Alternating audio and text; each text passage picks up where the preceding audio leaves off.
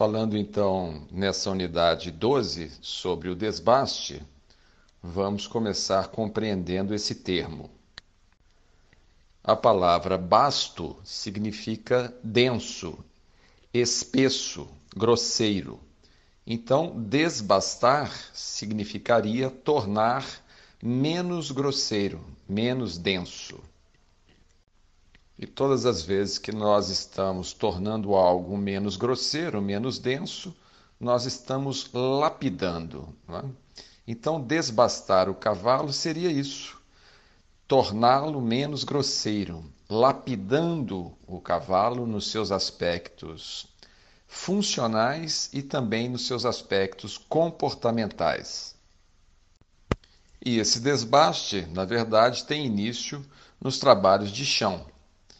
E logo que o cavalo é montado, a nossa preocupação agora é prosseguir com esse desbaste até que o cavalo é, compreenda as solicitações que a ele estão sendo feitas, agora com o cavaleiro sobre si.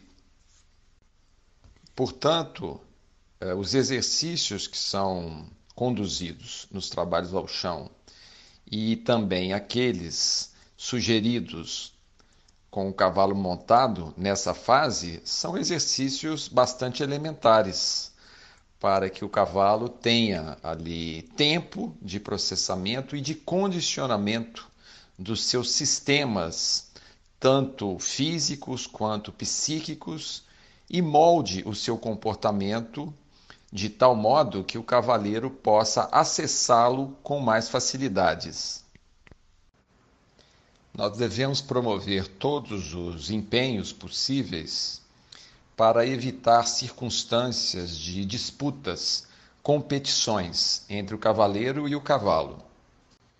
E essas, por sua vez, ou seja, as disputas e as sugestões de competição, acontecem quando o cavalo não compreende aquilo que está sendo solicitado a ele. Portanto, é preciso afirmar mais uma vez que os trabalhos de chão constituem exercícios de suma importância nessa fase de ensino do cavalo, porque passando por eles, nós daremos essa oportunidade de o animal compreender, entender e, mais do que isso, evitar essas circunstâncias de competição, de disputa que possam ocasionar reações indevidas, reações negativas por parte do cavalo. Vamos então citar alguns aspectos importantíssimos que precisam ser obtidos nessa, nessa fase que nós estamos denominando de desbaste. Um deles seria o cavalo aprender a ficar numa condição de imobilidade para que ele seja montado e desmontado. Em outras palavras, o cavalo não deveria fazer nenhum movimento durante os atos de ser montado e desmontado pelo cavaleiro. Um outro aspecto, a movimentação, ela só deve acontecer ao pedido do cavaleiro. Então, o cavaleiro ganha a sela e o cavalo aguarda o comando para fazer a transição da condição de imobilidade para a condição de movimento. Mais um aspecto importantíssimo é o cavalo estar predisposto à leitura das ajudas que a ele agora estão sendo transmitidas. Ele precisa receber esses estímulos, interpretá-los e corresponder a eles. E isso está relacionado com o estabelecimento daquele código de comunicação que será utilizado entre nós e que ocorre por via neuromotora para que nós possamos utilizar o cavalo como montaria.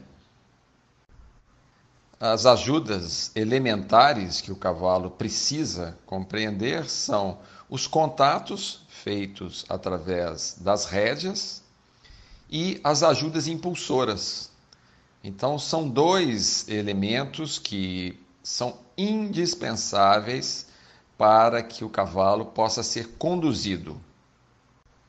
Porém, essa condição já ficou estabelecida num dos trabalhos realizados na fase anterior, que é o trabalho de rédeas feito ao chão. Nesse trabalho, o cavalo teve oportunidade de compreender a ação das rédeas com relação aos movimentos elementares e também compreender os estímulos de impulsão que foram acionados nesse momento com a varinha, que foi o instrumento utilizado para nós ativarmos o chamado reflexo de afastamento. Imaginemos um cavalo que não passou por esse aprendizado. Né?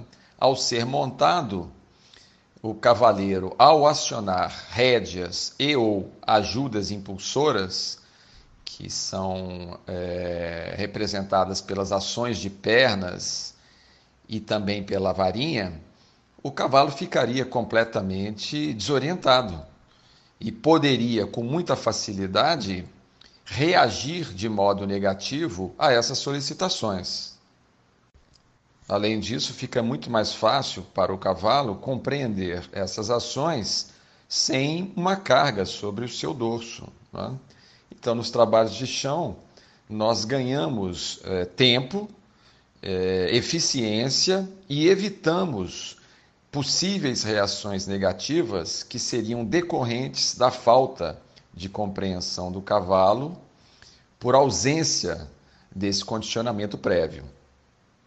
Na nossa opinião, a questão mais importante relacionada à iniciação do cavalo não é uh, montá-lo, e sim uh, a compreensão que o cavalo terá depois que ele for montado.